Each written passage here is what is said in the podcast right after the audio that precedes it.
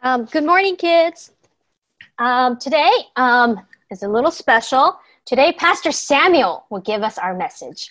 You might all remember who Pastor Samuel is from a few weeks ago when he was asked questions about serving God at Graceway, and he said yes, which means he's now our pastoral intern for the summer. Uh, and what that means is he will be using the gifts that and talents that God gave him to serve God's church here at Graceway. Um, he's also my friend. I've known Pastor Samuel for eight years, so I'm so happy that he is here with us. So, as always, I ask that you honor him by giving him your full attention as he gives God's message to us today. Hello, everyone. It's so good to see you. My name is Pastor Samuel, and I'll be sharing with you a message today in Pastor Dohi's place. Parents, if you would assist me in switching to speaker view, if you haven't done so already. Today, I want to share with you all on the topic of friendship. I know many of us are longing to see our friends these days. We miss them, and it feels like it's been forever since we've seen our friends because we're stuck home. Hopefully, someday soon, we'll see our friends face to face once again. But did you know that Jesus Christ calls us friend? Friendship, as he defines it, is really, really specific. It's special. And it might be different from what comes to mind when you think of friendship right now. But first, let me read this passage for you. It's from John 15, verses 12 to 15. These are the words of Jesus Christ. This is my commandment that you love one another as I have loved you. Greater love has no one than this that someone lays down his life for his friends. You are my friends if you do what I command you. No longer do I call you servants, for the servant does not know what his master is doing. But I have called you friends. For all that I've heard from my Father, I have made known to you. The word of the Lord. Thanks be to God. So at this point of the story, Jesus has entered into Jerusalem, the holy city, and is preparing to die on the cross. He's saying goodbye to his disciples, his friends, and he tells them to love one another, just as he has loved them. And as you know, Jesus spent a lot of time with his disciples, teaching them many, many things. And you've heard a couple of these stories before, but let me remind you of some of them. One of the stories is when Jesus washes the disciples' dirty feet. He does so to show what the disciples ought to do for one another love each other with humility Doing these things for them may be hard or difficult. This is just one example. Another story is uh, this other passage that you might be familiar with. When Jesus tells his disciples to abide in him, since he is the true vine. Jesus explains to them that abiding in him means to obey his commands. And if they do so, that means that they love and they listen to Jesus. They need to abide in Jesus to bear fruit. Well, then, it isn't an accident that right after Jesus talks about himself as a true vine, he calls his disciples his friends. What could this mean? Hmm. And how should we treat our friends given what Jesus tells us? Well, right now, I want you to take this moment and think. Think about the friends that you have. What do you all do when you spend time with one another?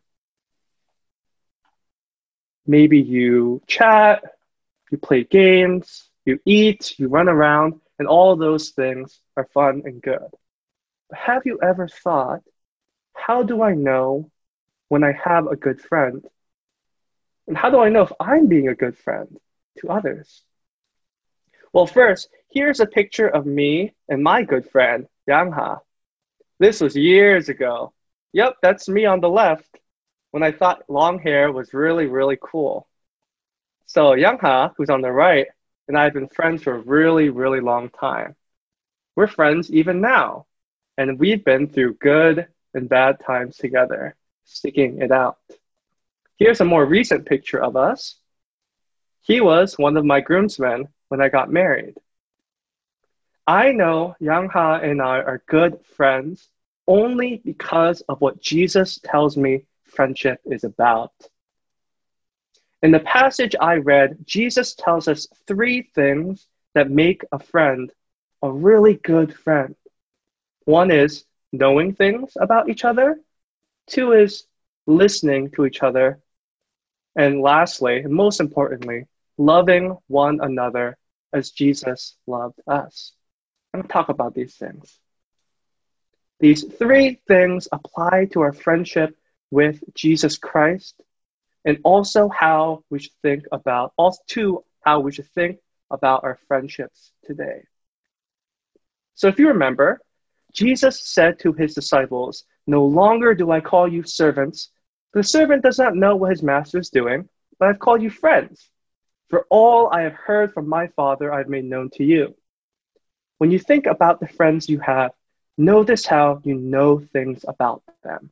What kind of food they like, their likes, their dislikes, what makes them happy, sad, disappointed, upset, things like that. You know what your friend likes and dislikes. You also expect your friend to know what you like or dislike so that you both can say that you know each other. And you treat each other how each wants to be treated. Well, here, Jesus calls his disciples his friends because everything that he has heard from God the Father, he makes open and known to his disciples.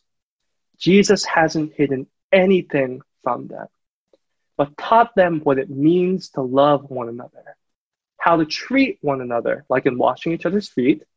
And Jesus tells them who he was, who he is the Messiah, the Son of the living God.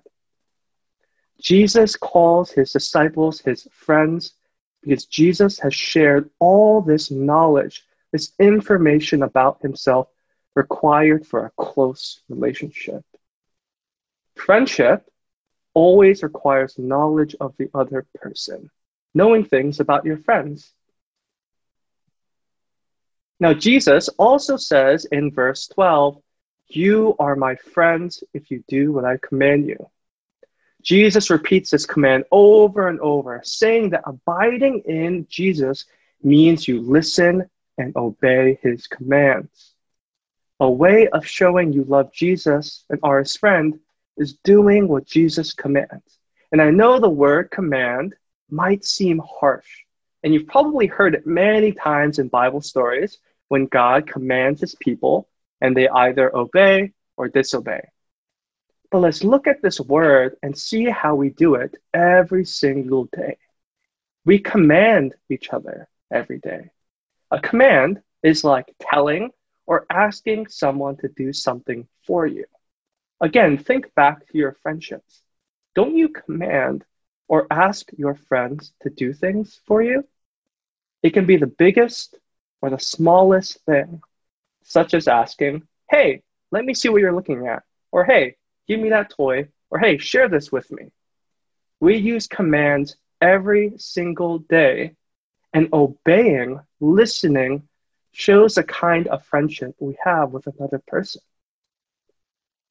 So if you keep commanding or asking another person, and it's a reasonable and not a crazy thing to ask, and that person keeps saying, no, I don't want to, then you might think to yourself, is this person really my friend? You might think, if they're my friend, why aren't they listening to me in doing what I'm asking them. You see, a good friend listens and does what you ask them. And if we want to be a good friend, we listen and obey what our friends ask of us. Our friendship with Jesus is not exactly the same, but it's similar. Jesus tells us to do what he commands, to listen, obey, and love one another. Doing or not doing what Jesus commands reflects our relationship with Him. And of course, here, Jesus commands us to love in a very specific and special way. And it applies both to big and little small situations. Jesus commands, This is my commandment, that you love one another as I have loved you. Greater love has no one than this, that someone lays down his life for his friends. Jesus tells his disciples to love one another as he has loved them, and even as he loves us now. This is the greatest kind of love, laying down your life for your friends. Laying down your life, I'm going to explain using this word sacrifice. Sacrifice. Because it applies to big and little situations. Sacrifice means giving something up, losing something for someone else. You sacrifice or you lose something for someone else's good, for someone else's benefit. So let's go back to the question I asked earlier.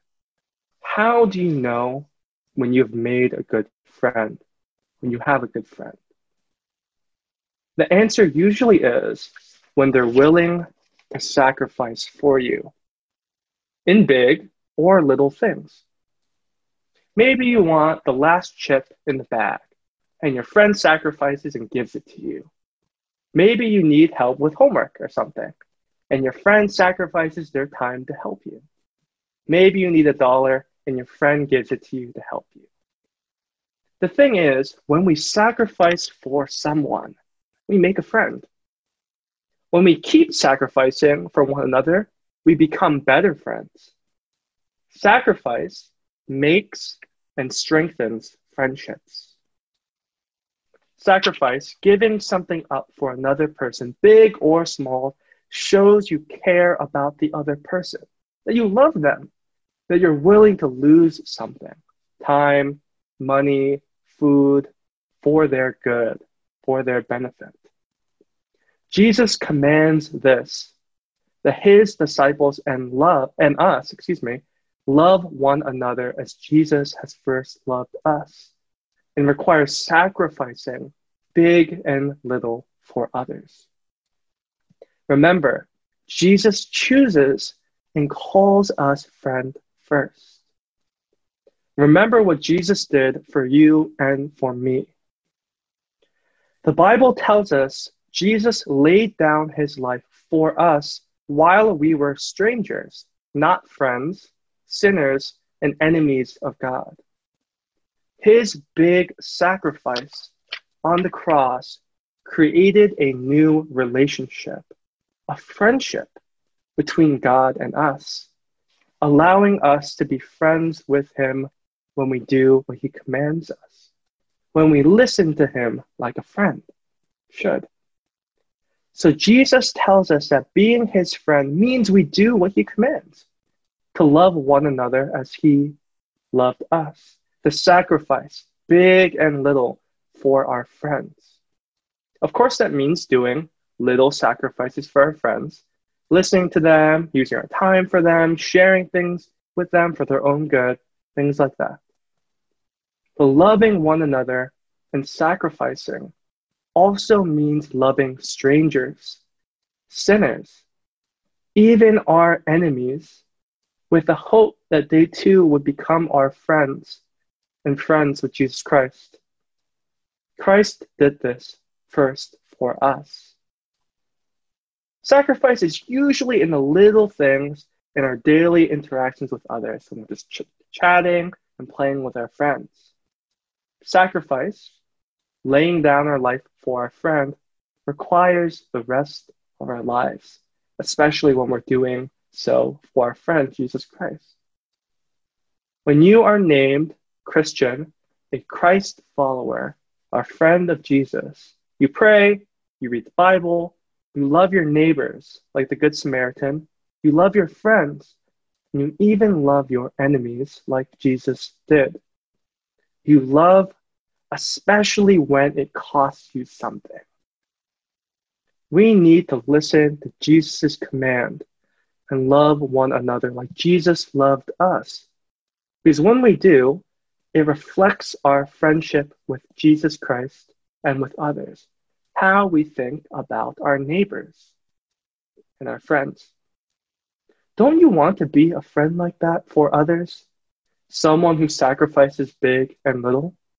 Don't you also want a friend who sacrifices for you and loves you for your good? Aren't you glad that Jesus Christ called us friend first? That's something to be so glad so happy about. So then, let's put our hands together and pray. You have blessed us, O God, with a gift of friendship. We thank you for such blessings, for friends who love us, for friends who listen to us, for friends who are close and far away. We hope to see them soon. We thank you that you call us friend when you do when we do what you command us. We are grateful you call us friend, and that through your friendship we can love one another as they should be loved. Help us to be like your Son, Jesus Christ, as we love each other by sacrifice. We pray in Christ's name. Amen. Kids, you may quietly work on your